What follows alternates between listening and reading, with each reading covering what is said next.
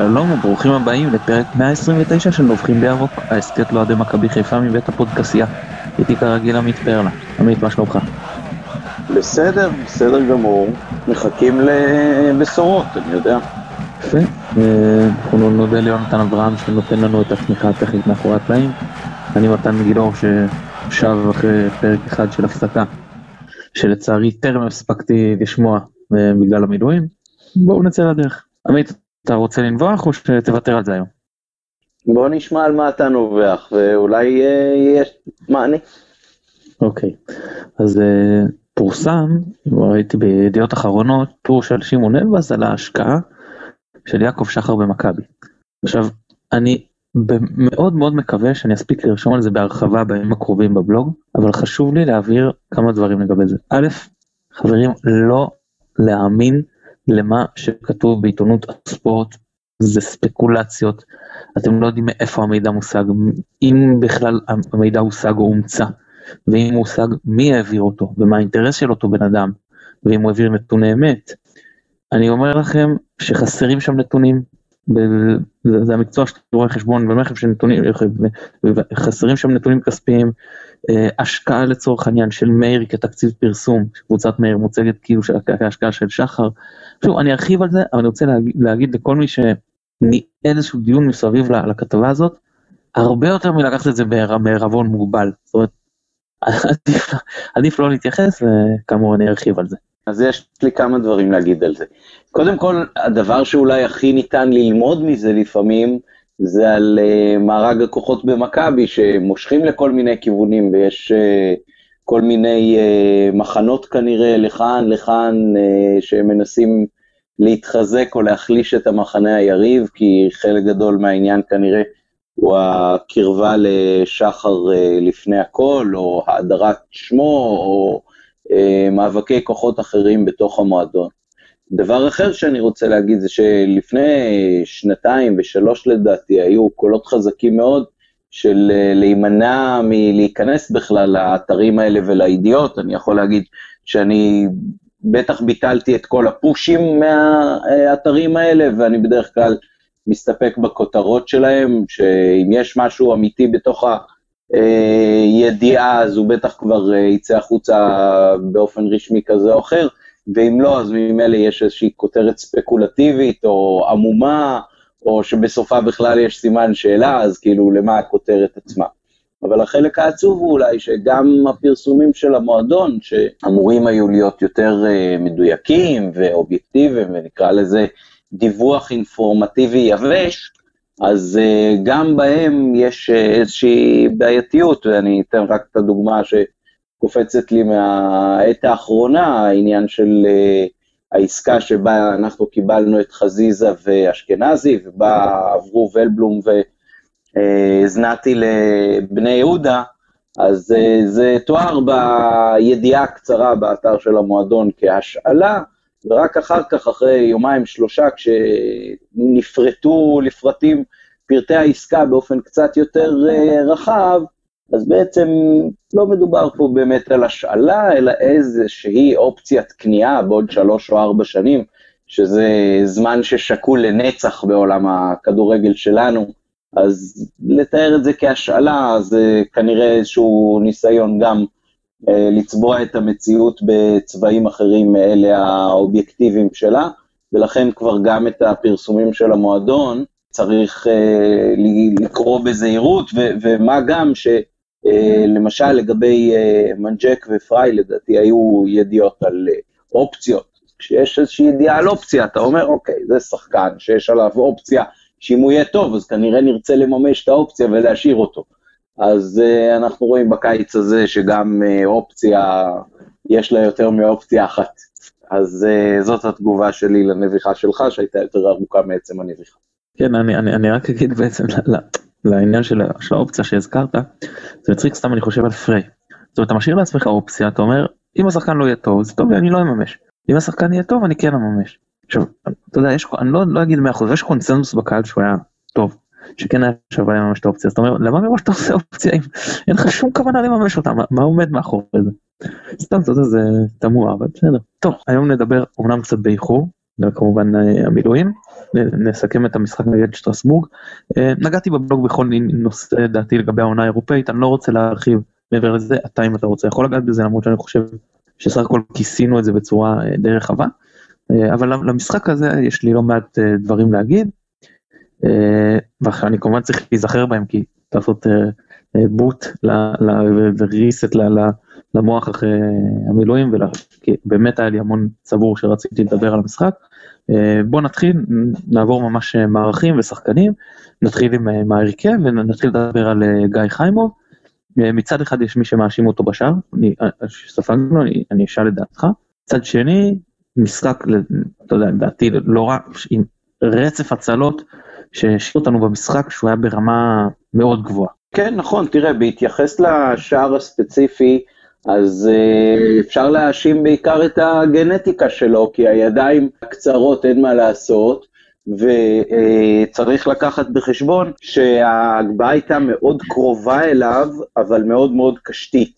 אז ברגע שזה כדור כזה, אני חושב שקצת יותר קשה להגיע אליו, מה גם שעמד שם מגן, שגם הוא לא ניחן באיזשהו גובה או יכולות פיזיות מרשימות באופן מיוחד, ואני חושב שהייתה אשמה בראש וראשונה על זה שהשחקן שהגביע את הכדור, הגביע אותו יחסית בחופשיות, אחרי מאבק כפול שם באגף, אבל אני חושב ש... תראה, שוער אחר עם נתונים פיזיים אחרים, עם ערנות קצת אחרת, יכול היה לעצור את זה, אבל אני לא חושב שזה מסוג השערים שאתה אומר, וואי, מה עשית? גולים נובעים בראש וראשונה מזה שההגנה גם כושלת, אחרת כל משחק היה לא רק מתחיל, גם נגמר ב-אפס אפס, ביתר המשחק הוא כמובן היה בסדר גמור, ישרה בסך הכל ביטחון, לא, לא היה איזשהו משהו מיוחד לומר עליו, וכמעט כמו שופט, אתה לא רוצה להרגיש את השוער שלך במהלך המשחק יותר מדי, לא שיגיעו להזדמנויות מולו, ולא שהוא יידרש להפגין יכולת, וכשהוא נצרח לזה, אז הוא בהחלט עשה את זה בצורה מרשימה וטובה. וגם אני לא חושב שבמצב הנוכחי, יש לנו פה איזה תחליף מאוד מאוד ראוי, ייקח זמן עד שאפשר יהיה באמת לשאול ולבחון, אם יש מקום להחליף אותו בעולה החדש כהן. אוקיי, אז קודם כל אני מסכים איתך לגבי ה... שמה, אני לא אוהב לקרוא את זה השמה, אבל החלק הכי גדול בשער הוא באמת של נטע לביא שאפשרת אותה הגבהה. חיימוב, אפשר לדבר על המיקום, שכביכול הקרוב לקורה, אבל זה קשה. כשהשחקן התוקף נמצא בתוך הרחבה, ואני כמעט בטוח שהרמה הייתה מתוך הרחבה או סמוך לה, השוער צריך לאמר, אני הולך על הגבהה או שאני הולך על מצב שמספיק שהוא חותך לאמצע ובועט לי לקרוב. ולרוב אני חושב שהשוער כן צריך לסגור את הקורה, בטח כשהוא יודע שיש שחקן על החלוץ. זה לא שהחלוץ עומד שם לבד, ואז שוער צריך להגיד, אוקיי, על השחקן התוקף מהאגף יהיה שם מגן, עכשיו אני צריך ללכת להפריע לחלוץ, ואם הוא ייתן לי לקרוב, אז אין מה לעשות, אתה צריך להאמר. פה לא, כאילו, קרוב, אם הוא לא רוצה להשאיר אותו פתוח, כשיש כבר בלם ששחקן הגנה, שעל ז'ורה, אם אני לא יודע שמו, כן, היה שם טעות בציוותים, לא היו אמורים להגיע למצב שהוא נמצא, בסמוך תיבת החמש או בתוכה כשעופרי ירד עליו, כי באמת יש שם הבדלים מאוד גדולים בממדים. זהו, אני חושב שסך הכל אין לו מה לבקר אותו על היותר מדי על השער הזה. טוב, נעבור לחוליית ההגנה, אז תודה, נתחיל מהמגנים, כמה היית מרוצה, ואיך זה דעתך זה הוכיח את עצמו, לא הוכיח את עצמו, הציוות של מאיר במקום מבוקה, וזה שסן מנחם אולי לראשונה ו... בקדנציה של בלבול, באמת מקבל למשחק שלם את עמדת המגן השמאלי. טוב, סן מנחם לדעתי בהחלט עמד בציפיות, הדבר היחיד שיש אולי להגיד באופן מיוחד, חוץ מזה שהוא באמת עשה לדעתי עבודה טובה, זה העובדה שהוא לקראת סוף המחצית הראשונה, אה, בהחלט אה, היה קרוב לקבל אה, כרטיס אדום, היו לו שם כמה כניסות מאוד מאוד אגרסיביות, התנהגות קצת עצבנית ו... היו לא מעט שאמרו שאולי עדיף כבר uh, להוציא אותו בחצי כדי שנסיים את המשחק הזה אולי בהרכב uh, מלא, ובמחצית השנייה באמת uh, זה יסתדר מהבחינה הזאת, אבל uh, זה, זה בהחלט uh, יטריד לא מעט מאיתנו. Uh, ההרכב, uh, ההרכבה של uh, רז מאיר במקום מבוקה, שמה, אנחנו לא יכולים לדעת, הרי אם מבוקה היה משחק שם אם היינו חוטפים עוד גול או לא חוטפים עוד גול, יכול להיות שהתקפית היינו כן יותר טובים, למרות שעשה עבודה בסדר גמור, אז מאיר אבל מבוקה זה בכל זאת איזשהו נשק התקפי קצת יותר אפקטיבי, אני לא יודע מה עבר למרקו בראש בקטע הזה של להוריד אותו לספסל באופן מאוד מאוד חריג דווקא במשחק הזה, כשהפיזיות מדברת, שמה, ההרכב הצרפתי הזכיר לי מאוד את המשחקים הראשונים בכלל של קבוצות ישראליות ונבחרת ישראל מול קבוצות אירופאיות, שתמיד הכותרות היו על, על כמה הם גדולים וחזקים. החבר'ה האלה באמת, כאילו, ממוצע, גובה, אני לא, לא בדקתי את זה, אבל לדעתי באופן ממוצע הם היו ראש מעלינו וכתף אחת יותר רחבה מכל שחקן שלנו, זה, זה היה פשוט מדהים, ומבוקה אולי יכול קצת לאזן בקטע הזה, אבל בסך הכל ההגנה עשתה את שלה, במשחק הזה שאתה צריך להפקיע לפחות שלושה שערים, כשאתה סופג אחד, אז אתה כן רוצה את הכלים ההתקפיים היותר טובים באגדפים, ובקטע הזה מבוקה אולי כנראה היה חסר, אבל אני רחוק מאוד מלבוא בטענות למרקו אחרי התצוגה של הסגל המדולל שלו ב- ביום חמישי שעבר, אי אפשר לבוא אליו לדעתי בשום טענה כמעט. אוקיי, אני עוד אגע לגבי הטענות לבלבול, שלי דווקא יש בהמשך, בואו נדבר על המגנים, אז נתחיל מסן מנחם, לדעתי השחקן הכי טוב של מכבי, אבל העניין הזה של הצהוב המוקדם, והאפשרות שאולי יקבל אדום, יכול להיות שזאת הסיבה, זה מה שאני חושב עכשיו, שאמרתי כל הזמן למה בלבול לא מנסה אותו, או ליד פרי, למה בלבול לא מנסה אותו, יכול להיות שזאת הסיבה, יכול להיות שהוא לא מספיק ממושמע, רז מאיר, אתה לא חושב שהוא יעשה דבר כזה, הייתי מאוד מופתע עם רז מאיר מקבל צהוב ועוד מסכן את עצמו בצהוב שני לפני המחצית. אותין אנחנו מוקדם כדי לשפוט מהסוגיה הזו.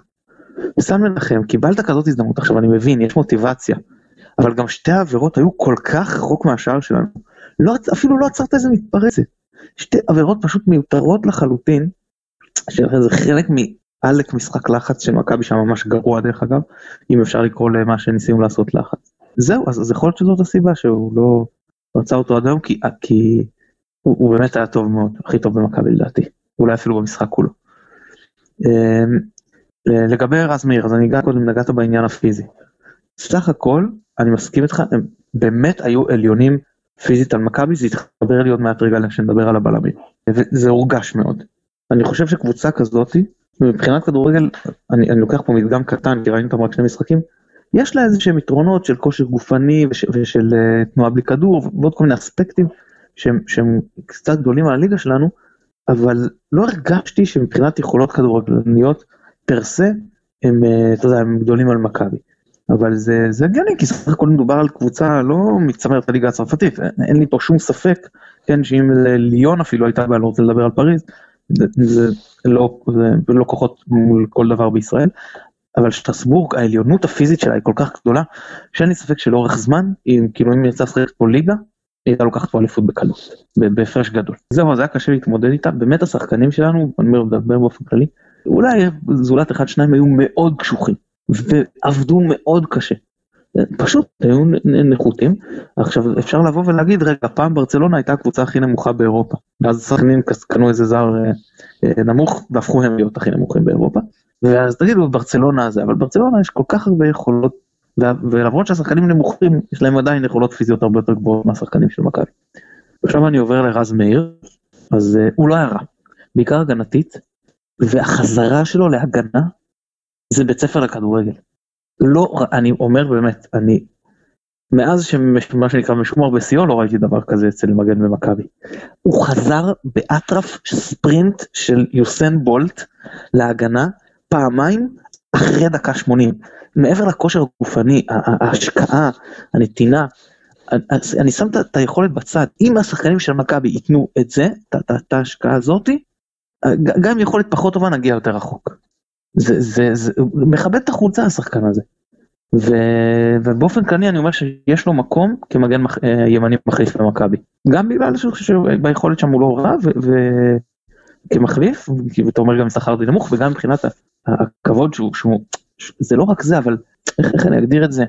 ד, ד, אמרתי זה גם בהקשר של, של פרי, אתה, אתה, אתה משדר משהו, כן, וזה גם משהו ש, שרז מאיר עושה, משדר לשחקנים, שגם אחרי דקה שמונים פעמיים צריך, וזה לא כדורים שהוא איבד, ובכל זאת אתה נותן ספרינט כדי לחזור להגנה, למרות שאתה משחק עם שלושה בלמים, ויש בלם שיחפה עליך, כן, לכאורה, אתה בדיוק בנוי למערך שהמגן לא צריך לתת את הספרינט הטרף הזה להגנה. אבל, מה שנקרא, אחרי שכל זה נאמר, במשחק כזה, שאתה עולה עם חמישייה בהגנה, ועם שלושה קשרי אמצע, אתה צריך לעלות, לקחת טיפה יותר סיכונים, ואני חושב שהיה נכון לעלות עם מבוקה.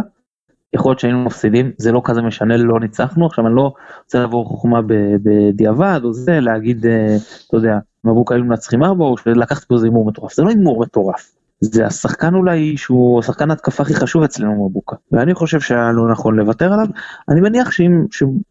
לא מניח, אבל יכול להיות שבלבול חשב על להכניס אותו באיזה שלב, אבל באמת הפציעות, שוב, אותה עניין נחיתות גם של כושר גופני, ואולי גם צוות רפואי, אני לא יודע, מול שטרסבורג, לא תיר לו כבר חילופים אחרים, הוא נאלץ להחליף מה שנקרא פציעות פיזיות. בוא, בוא נעבור לדבר על, ה, על הבלמים. אז מה אתה רוצה להגיד עליהם, אם בכלל? אם לא לי שאני רוצה לדבר עליהם? תראה, זה הסגל, זה, זה באמת אה, קצת מגוחך, ש, שבאמת אה, שלושה שחקנים שאף אחד לא ממש מכחיש, אה, או הראו להם את הדלת, או ניסו לעזור להם למצוא את המפתח, או אפילו ניהלו איזשהו סוג של מסע ומתן עליהם, כן, על סן מנחם, היו מתוך חמשת השחקני ההגנה שלך בהרכב, במשחק שאני כן תופס אותו כחשוב, עם כל ההסברים על כן אירופה, לא אירופה, אז מה, מה יש להגיד? זה הבלמים שלך, מי, מי היה יכול לעלות שם, שי בן דוד, כאילו ש... כבר אמרתי מספיק ו... ולא בא לי לחזור על זה, שזה הבלמים וזה מה יש, וכל הכבוד להם על האופי, שלמרות הסיטואציה המאוד מאוד לא נוחה, באו בסך הכל עשו את העבודה, אה, לא מושלמת ברור, אבל בוא נגיד ככה, אם הם היו משחקים ככה כל העונה שעברה, אז לא הייתה לך שום בעיה עם זה, שהם עולים בהרכב אה, ביום אה, חמישי שעבר. אבל uh, אני לא ממש בטוח שנכון וכדאי להאמר שזאת תהיה היכולת לאורך כל המשחק, מה גם שזה משחק שכל המערכים של הקבוצה משקיעים הרבה יותר, אתה נותן את האקסטרה הזאת באירופה, ו- והבלמים גם נהנים מזה uh, כמו כל הקבוצה, אז uh, המבחן שלהם הוא ביום משעמם מול נס ציונה, ולא מול אצטדיון uh, מלא בתפאורה אירופאית. שגם סגנון משחק שונה כמובן, במהירות עם הפנים והכל. אבל בוא, אני אשאל אותך שאלה מה שנקרא, תשובה במילה אחת. אם הייתי אומר לך לפני המשחק משלושת הבלמים האלה, ממי אתה הכי תופס? איזה בלם היית נותן לי את השם שלו? שהוא, שהוא הכי בטוח לך בהרכב. עופרי רד. עופרי רד, נכון? לדעתי... הוא גם שיחק מאוד מאוד, מאוד בטוח בעצמו, וזה, וזה מאוד מאוד מרשים אצל שחקן צעיר. לא, אני מסכים שהוא בטוח בעצמו. בטח בעמדה כל כך רגישה. אני מסכים שהוא היה בטוח בעצמו, והיה השחקן הכי חלש של מכבי בחלק האחורי ואולי בכלל. עופרי רד היה במשחק נורא, ואני לא מאשים אותו בכלל. הוא פשוט היה נחות פיזית משחקני ההתקפה של, של שטרסבורג, שלא היה לו כלים להתמודד איתם, אני, אני לא יודע, אבל סתר, מישהו צריך, קודם כל לא שהוא צריך, אם הוא בכלל יכול להתחזק, אני לא יודע, אלא אם אתה אומר שבליגה שלנו זה מספיק והוא לא צריך, ולפחות אם הוא יש לו שאיפות מעבר לזה, הוא לא ידק אל קינן, זה ברור, אבל עדיין, או שמישהו ילמד אותו, מה אתה עושה גם כשאתה נחות פיזית, כי בנאדו ידע להתמודד גם עם בלמים הרבה יותר פיזיים ממנו, והוא היה הרבה יותר חזק כמובן מופרע. הייתה שם בעיה, היה שם מיסמץ', הם כל הזמן חיפשו אותו, ללכת עליו, ולא רק ז'ורי הענק, אלא ממש גם שחקנים אחרים, אם זה במהירות שהוא היה נחות מגרשון, שהוא נחות מגרשון דו סנטוס, בגובה, בכוח. וגרשון ודו סנטוס קיבלו משחק בהזמנה, הם קיבלו משחק מול שחקנים שמשחקים על היתרונות הפיזיים שלהם, ומה אתה אומר גרשון ודו סנטוס? יש שני שחקנים חזקים, יש שני שחקנים מהירים, יש שני שחקנים עם איתור טוב, יש שחקנים שיודעים לשים גוף, רק תן להם את המשחקים האלה, והם באמת נראו, שניהם נראו טוב. אני מדבר רגע על הפן הגנתי, כן? אני, אני, אני מאוד רשמתי מהם, כמו שאמרת, וואו, אם הם היו משחקים ככה ב- בליגה שלנו, לא הם צריכים לחפש אחרים, אבל צרינו, זה לא רק שהסגנון משחק שונה, זה לא רק שכמו שאמרת, התרומה הגנתית של שאר הקבוצה היא שונה, זה שהסגנון של שחקני ההתקפה שבאים מולם הוא שונה. באים שחקנים שיותר משחקים על דריבל, יותר משחקים על זריזות, ופחות על העניין של כוח ומהירות ש... וכדבורי גובה, שעם זה הם פשוט הסתדרו מצוין. התקפית, התקפית חזרנו שוב לעניין הזה, שאתה עם, אין לך בלם שיודע לנהל התקפות, ובלם אחד אולי שיודע להניע כדור כמו שצריך. אז, אז כל פעם שמקס ירד אחורה, והואיל בטובו לעשות את תפקידו במגרש, וזה לנהל את ההתקפות של מכבי, אז נראינו טוב התקפית, וזה, אני לא מדבר, בסדר, נכון, שני השערים היו מכדורים ארוכים באמת, ההגנה של שטרסבורג שם הייתה ברמה מאוד נמוכה בהתמודדות עם הכדורים האלה, ועדיין ש, שמקס ירד אחורה ובנת ההתקפות, זה היה נראה טוב.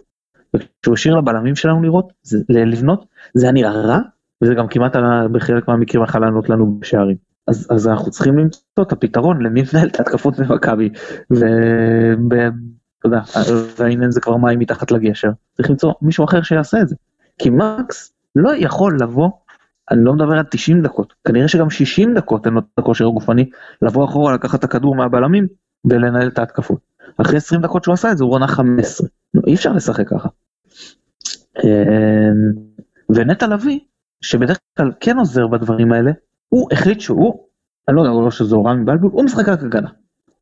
עד ממש הדקות האחרונות שמכבי, שהם באמת ירדו אחורה, אפילו בונקר אפשר לקרוא לזה, שטרסבורג, נטע לביא, הוא לא, לא חלק ממשחק ההתקפה של מכבי, אני בכלל לא הבנתי את הקטע הזה, הוא רק הגנה, הוא היה הגנתי טוב, הוא באמת עשה קילומטראז' והוא עשה עבודה, שהוא חיפה על זה שהאשכנזי עלה ללחוץ גבוה, ואשכנזי אולי השחקן שהכי סבל מהפיזית מהצרפתים פשוט הפסיד בכל מאבק, והוא גם, הוא עבד, הוא היה קשוח, והוא הפסיד בכל מאבק. מקס לא נכנס בכלל למאבקים, אז אין מה לדבר, ואז נטע באמת נשאר לו להחזיק את האמצע, והוא החזיק את האמצע, הוא התמודד איתם יפה, למרות הכוח, למרות שהוא שחקן לא מהיר, הוא התמודד איתם יפה, אבל הוא לא תרם למשחק ההתקפה, וכשאשכנזי משחק למעלה, כי אתה כן רוצה לקחת ריזיקה מסוימת, ושכשמקס מחליט באיזה דקות נוח לו, באיזה דקות לא נוח לו לנהל את המשחק, ונטע לא מנהל את התקפה, אז מכבי לא נראתה טוב. עכשיו, נכון שאתה מסתכל את צמד המשחקים, אני אומר, לא נפלנו מש, משטרסבורג, אולי חוצנו באמת חלק ש...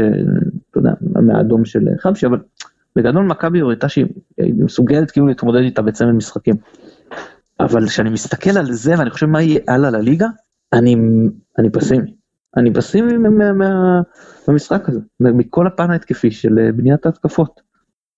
תראה, הקטע של הקישור הוא קטע הכי יצירתי, זאת אומרת, בתפקידי ההגנה, אני חושב, האלמנטים הנדרשים מהשחקנים הם מאוד מאוד מובנים, ואז גם יש לך תפקידים הרבה יותר מוגדרים, ואתה יודע, זה, זה נראה כמו בלם, או זה, זה משחק כמו בלם, לפעמים באיכות יותר טובה או פחות טובה, אבל ברור לך שהוא עושה את עבודת הבלמות, או הוא עושה את עבודת המגן הימני או השמאלי, טוב יותר או פחות טוב.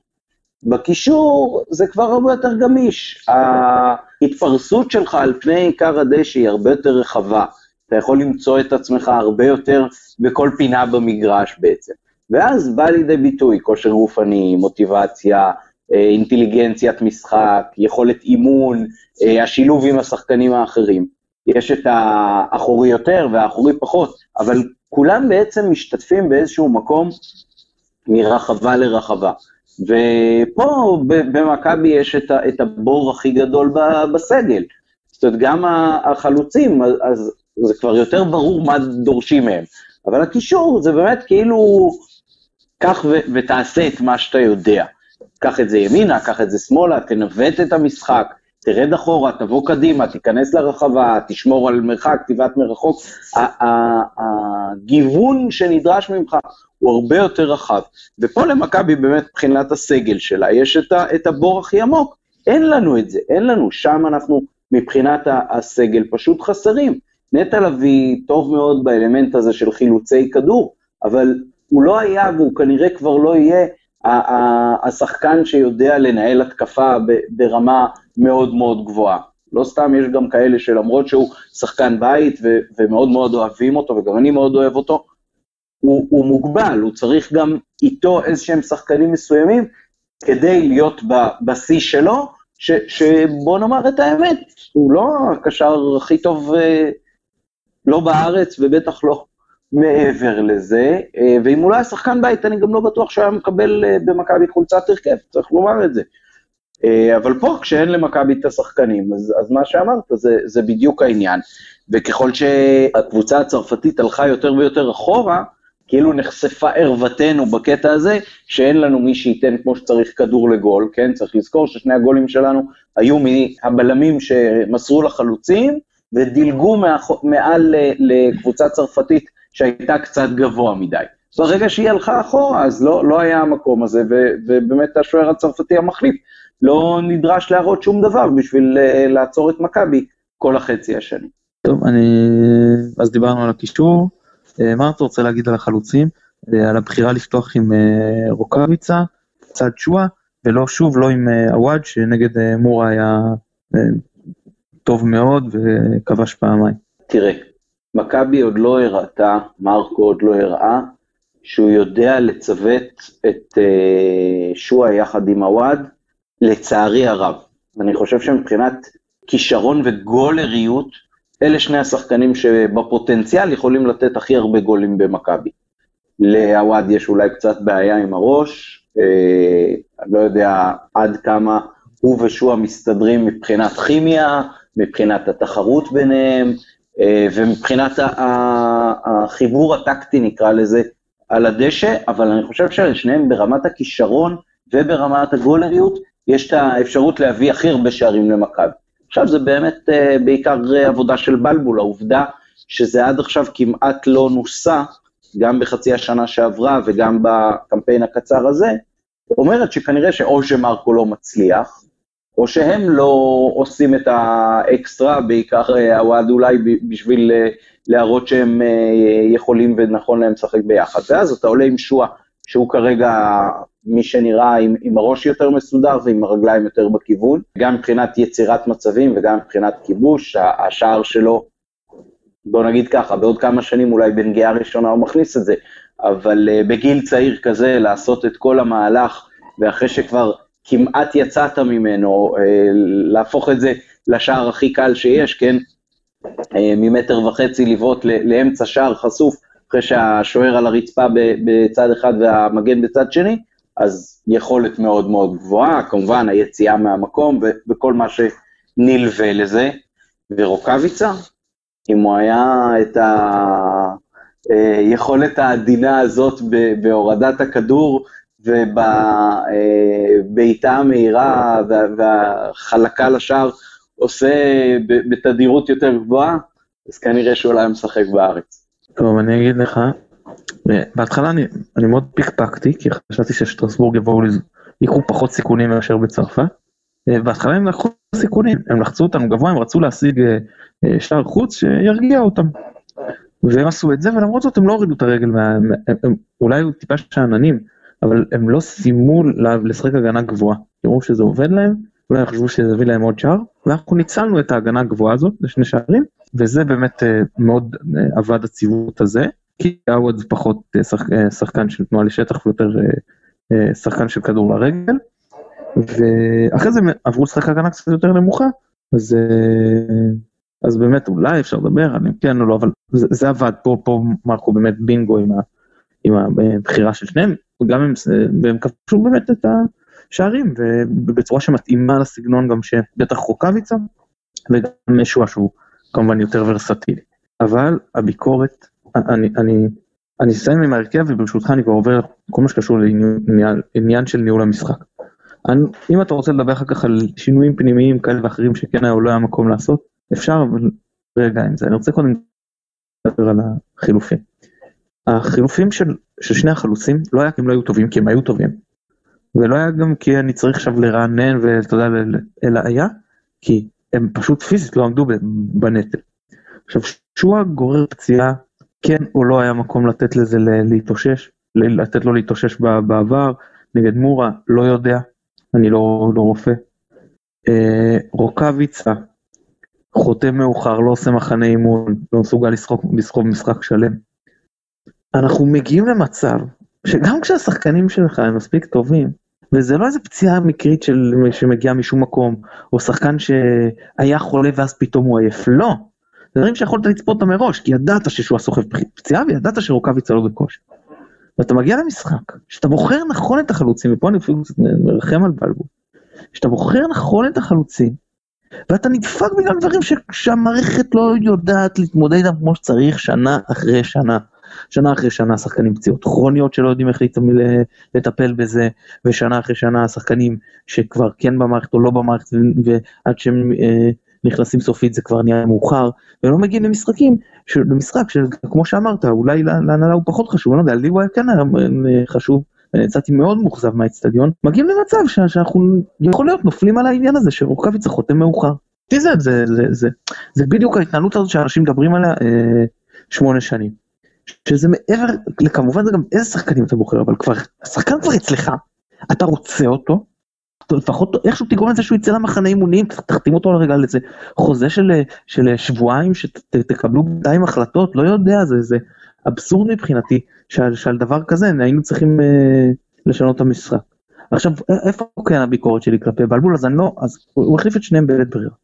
הביקורת שלי, שאתה בא למשחק כזה, שהוא שוב על כל, על כל הקופה, שאתה חייב לנצח בו שתיים מפרש, שעלית מאוד מבוקר, בהתקף, בהרכב מאוד מבוקר, ובכל זאת אין לך שני חלוצים על הספסל.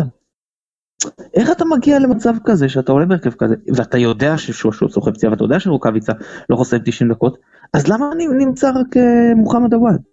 איפה יצחק? נגיד שלא דאגו כסגל, אבל זה הרבה יותר מאשר עוד שחקן אה, הגנה, כן, אה, אה, שי בן דוד, אחרי אם אני לא טועה על הספסל, אז, אז, אז אם צריך, עדיף, הייתי מוותר על זה, ואומר שבמקרה של פציעה של בלם, אני מעדיף לעבור שחק עם שני בלמים, כי אתה, אין מה לעשות, אתה חייב לקחת פה אימורים, אז ואז היינו צריכים לשחק עם עווד, שהוא צריך לידו חלוץ, ולא יכול לשחק לבד לגמרי, ועם חזיזה שהוא לא חלוץ, וגם היה צריך לאלתר שם, כי הוא שיחק חלוץ, זה היה נראה לא טוב, דווקא שהוא בא אחורה לקבל, זה היה נראה קצת יותר טוב, כן, נראה קצת דריבל והכל.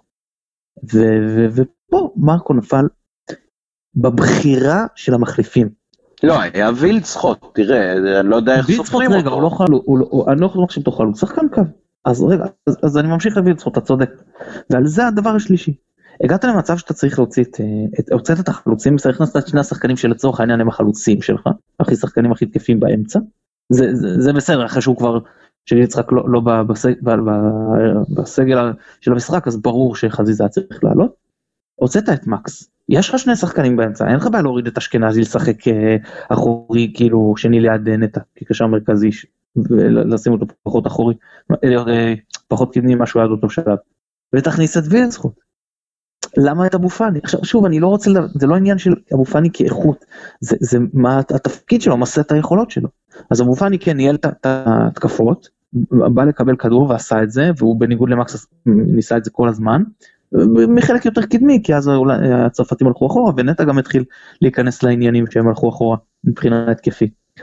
אבל uh, עדיין, כאילו, אין לך, אתה גם, ידעת שאתה עובר לחלוץ אחד, כן, אין פה איזה חידה גדולה, כולנו ראינו את זה, אז אין לך מי שיבקיע, אין לך מי שיהיה בתוך הרחבה, אז תכניס את ויצחות, אז תכניס שחקן שמסוגל לעשות דיבל, שמסוגל כן להיכנס עם הכדור לרחבה, ולא תבופה נשתן עוד פס הצידה ועוד פס הצידה, ושגם ככה אין את מבוקה שירים את הכדור עם פנימה.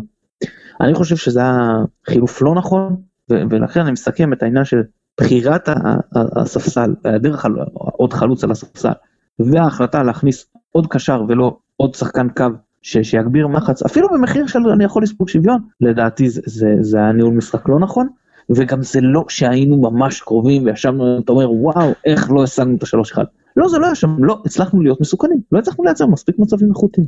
כן, אבל בעניין הזה, בוא נזכור שווילצחוט גם מול תשעה שחקנים של באר שבע, נכון שעם קישור לא המיטבי של מכבי, אבל בכל זאת, לא ממש היה גם מסוכן אז.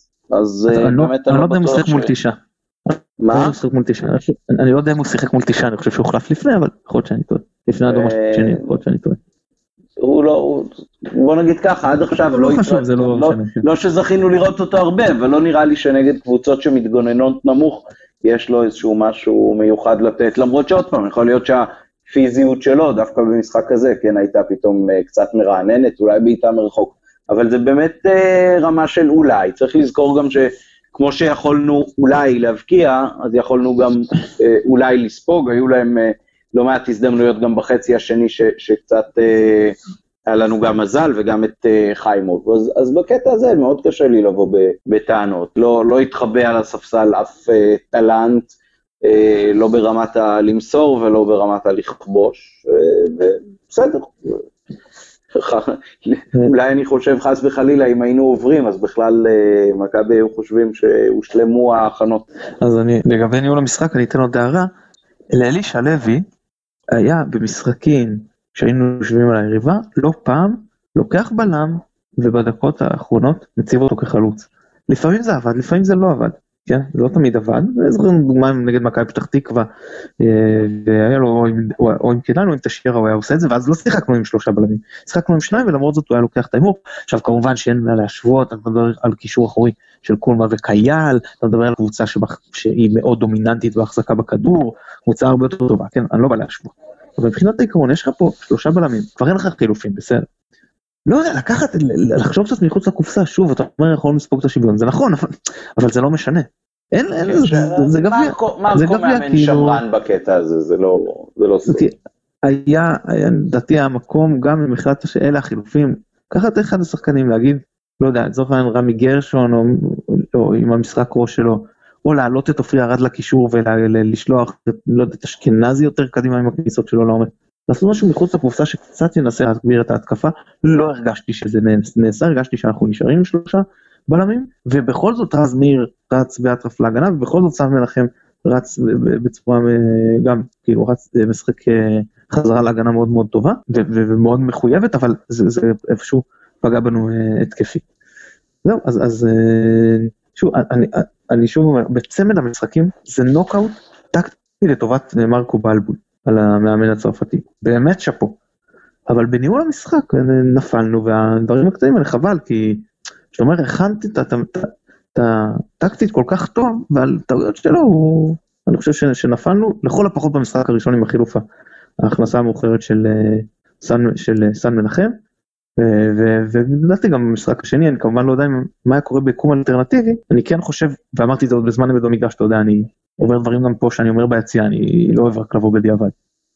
אז אני חושב שזה כן היה נותן לנו יותר סיכוי, גם יותר סיכוי לספוג, אני לרגע לא שוכח את העניין הזה, פשוט במשחק כזה, באיזשהו שלב אתה חייב לקחת סיכונים. אתה חייב, אני לא מרגיש שלקחנו את הסיכונים שהיינו צריכים לקחת. בקרנות אנחנו עדיין עומדים כולם בתוך הרחבה, משחק שאנחנו חייבים לנצח שניים הפרש.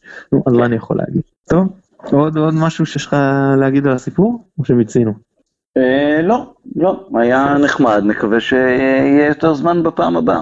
טוב, אנחנו לא נוכל עדיין לאמר על המשחק המרגש, משחקי הדירוג של גביע הטוטו, אנחנו עדיין לא יודעים מול מי זה יהיה, ואיפה זה יהיה, מתי זה יהיה, אבל אני מקווה שיהיה לנו, שנספיק להקליט לפני מחזור הפתיחה נגד רעננה, ונדבר קצת על לפחות מה אנחנו חושבים על הסגל שיש על אותו שלב. אז תודה רבה עמית. מאה אחוז, תודה רבה לך. שוב נודה ליונתן אברהם שנותן לנו את התמיכה הטכנית מאחורי הקלעים. אני מתן גילדור, תודה רבה שהזמתם. ביי ביי.